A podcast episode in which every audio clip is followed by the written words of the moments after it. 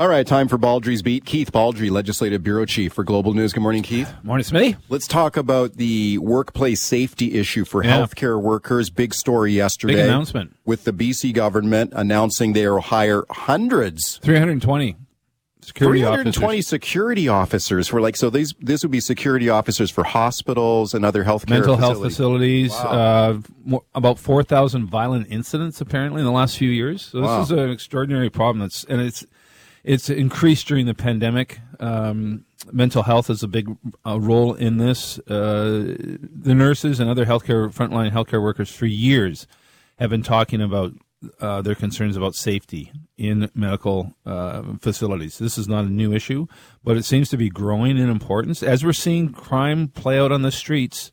Uh, violent, random crime. We're seeing that occur with increasing regularity in uh, medical facilities, which includes hospitals, mental health facilities, and even clinics. So uh, that yesterday, fairly big announcement: 320 frontline security officers. Presumably, they're going to be trained. These are not just going to be security guards who, who walk in, but we'll see what the level of training is. Um, but it's uh, it's it's a sign of the times that violence seems to be on the increase. Let's have a listen to Aman Grewal here. She is the president of the BC Nurses Union, and here she is speaking yesterday. Our members get punched, kicked, grabbed, spat on, as well as being verbally and sexually harassed.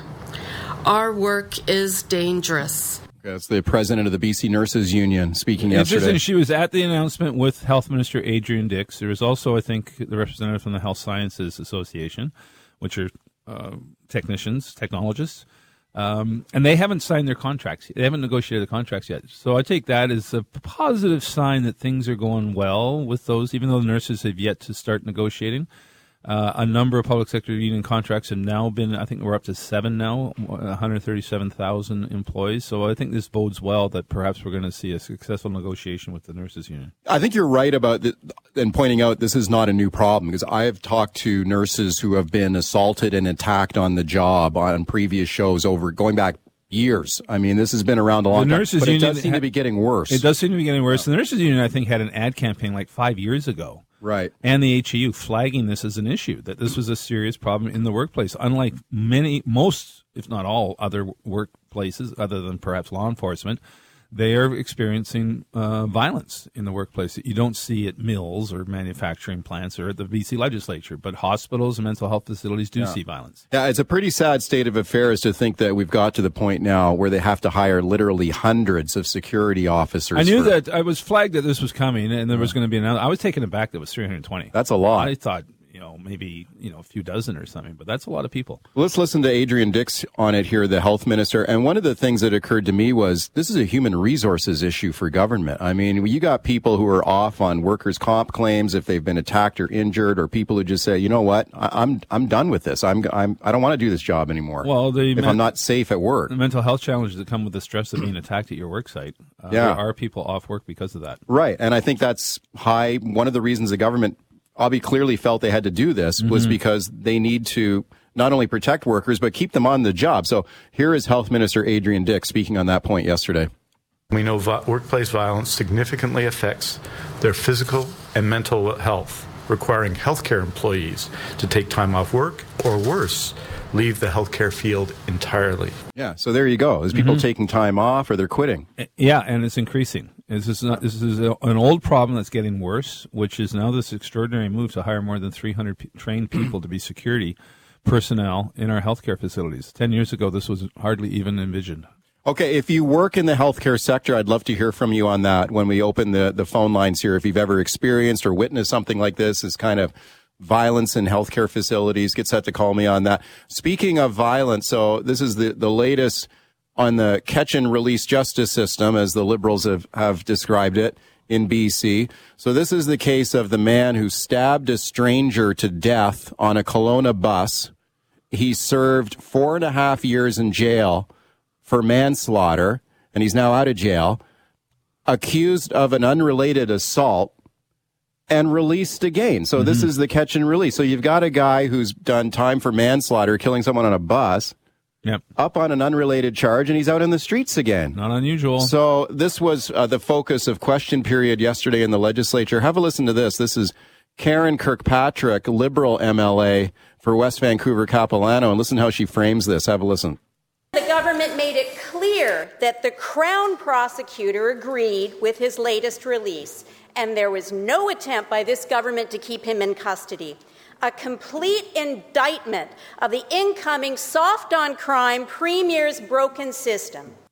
The incoming premier soft on crime, going after David Eby there. Well, the Liberals are quickly pivoting away from John Horgan. No, he's no longer their opponent. It's going to be David Eby, who met his caucus for the first time as premier designate yesterday. So everything's about Eby. It's Eby all the time, and it's going to be like that for uh, a couple years until the next election. Uh, so they're going to throw everything on his shoulders. Uh, he was he, attorney general up until a few months ago, when a lot of these things were occurring.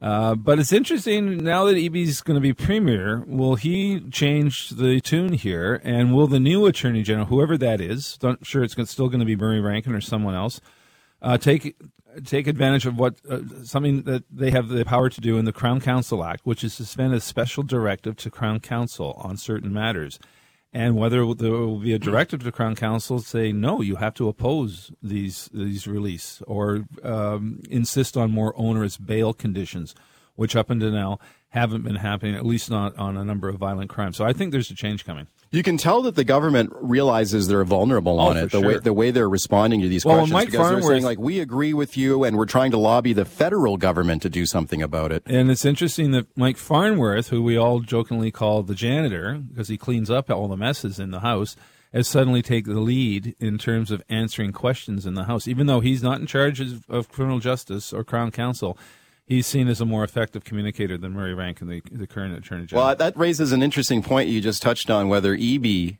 might want to bring in someone new in that portfolio. I wouldn't be surprised. You know, I, I think he's going to have some new faces around the, the cabinet table. I don't think there's going to be a huge cabinet shuffle, but I think he may expand the cabinet. I think he's going to elevate some backbenchers and maybe. But Attorney General is a key portfolio, obviously, uh, and it'll be interesting whether Murray Rankin continues in that or whether a new face comes in. I think you're going to see Eby try to do something to look tougher on this file. Oh, for sure. Because he obviously realizes this is a vulnerability for this government with the, the stories that we continue to see on, almost on a daily basis.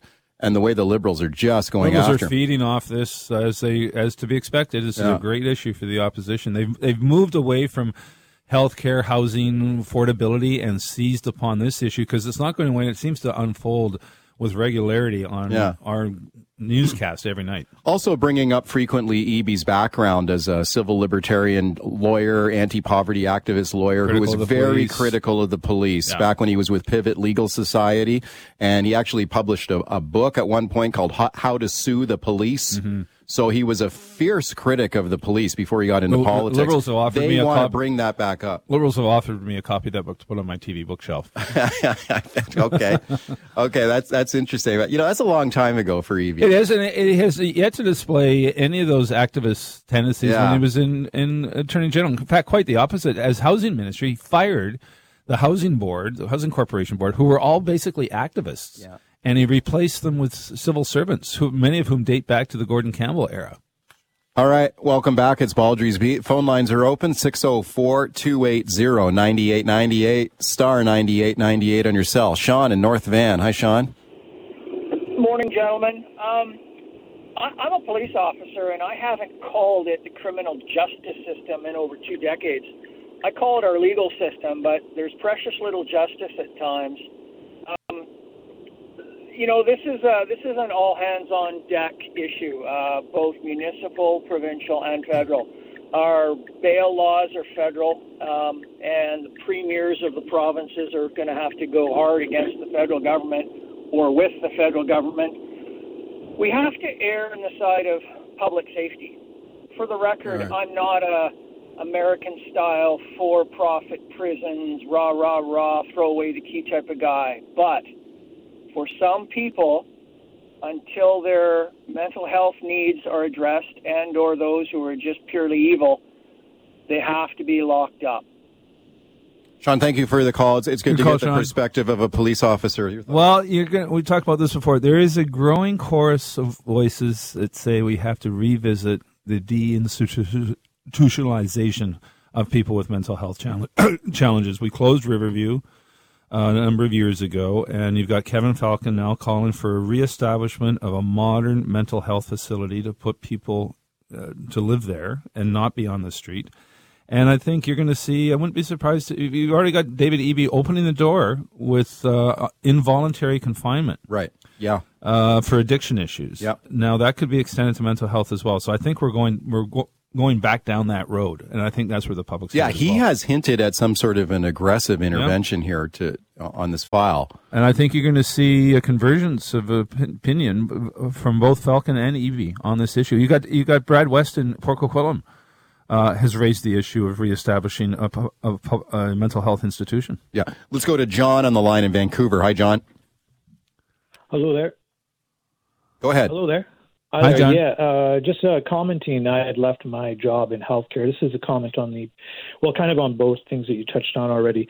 Uh, I had left my job as an extension of healthcare, working for the BC Coroner Service, primarily because of these issues in the downtown east side. Uh, there was 12 of us hired at the same time, I believe. Everyone resigned except for two. Um, These are forensic scientists, people who work in law enforcement and in law. Um, two officers I know have also resigned uh, due to you know the de- decriminalizing of drugs and what's going on in downtown east side. You're going to lose a lot of nurses. You're going to lose a lot of uh, scientists, a lot of law enforcement officers. Um, people are already leaving their occupations um, simply because this is out of control. So I don't know if Eby is going to make any changes or actually um, add fuel to this fire. But Why- the downtown east side needs some reckoning. Why did they resign? Did they just feel like they were frustrated that it was it's just getting? completely unsafe. It's completely unsafe. It, it, Wow. It's not reasonable for a. Um, well, see, we're we're young forensic scientists, and we and we joining you know the coroner service, and we're working with law enforcement, but they don't even feel safe. Um, No. We're going into these SROs where an individual has died from an overdose. Um, it's a very busy place. There's lots of people walking around, but this person's remains have left there for several weeks. Yeah. Uh, yeah. So we don't have any explanation for these for this. It's a very very bad situation in the downtown east Yeah. side. It's so extreme. It's so is- extreme, and we have it- officers and nurses and and other people who work in law and, and the sciences. We're all leaving. We're all leaving. Yeah. Uh, we're leaving Vancouver. We're leaving the jobs, um, and we're going into things. Well, I mean, doing yeah. the same job in another in another country uh, in the past, um, I did not experience the volume of calls um, that I have experienced in, in Okay. Canada. Thank you for calling. Yeah, well, downtown, you know, I lived in the downtown east side as a university student. Uh, completely different world today Oh, yeah. than it was back in the '80s. It's uh, it's just night and day. So back then, the, the chief problem there was homelessness, but the chief problem was alcohol. Well, yeah, you And didn't have crystal meth and fentanyl. but- No, at all. And you didn't have these sort of gangs, and you didn't have this rampant homelessness. There was a few homeless, but not like you see today. I've had family members who also work down there or had worked down there, um, near who have been assaulted. You know, uh, when when they were going uh, coming home from work, walking the streets and getting randomly hit over the over the head by a complete stranger who obviously had some mental health challenges. Let's go to Jim on the line in Langley. Hi, Jim. Go ahead. Hi. Um, about in 1971, I believe, uh, they brought in the Bail Reform Act, uh, which uh, created the catch and release uh, situation where people would be uh, arrested and given uh, an appearance notice, like a ticket, and it would give them uh, a few days to appear at the police station for fingerprinting, and there would be another court date, first appearance, uh, down the road. So there were very few people that were actually arrested for uh, uh, various criminal uh, activity and stayed in jail and had to post bail. And some people uh, in the old days would have to get their parents to put up their house as a surety before they were released. And that all went uh, out the window with the Bail Reform Act. And that's why everybody now seems to get a little ticket to show up a few days later for fingerprinting at the police station, and then another Okay. court date uh, to start Thank the you. process. Thanks for the call. So You're there's 30 been seconds. subsequent legislation since then. There's most recent Bill C C75. C seventy five has, has revisited this as well. Right. Um, there's been this effort to sort of um, lessen the population in institutions in terms of pe- people being held and incarcerated. Yeah. But I think the the uh, pendulum is going to swing the other way.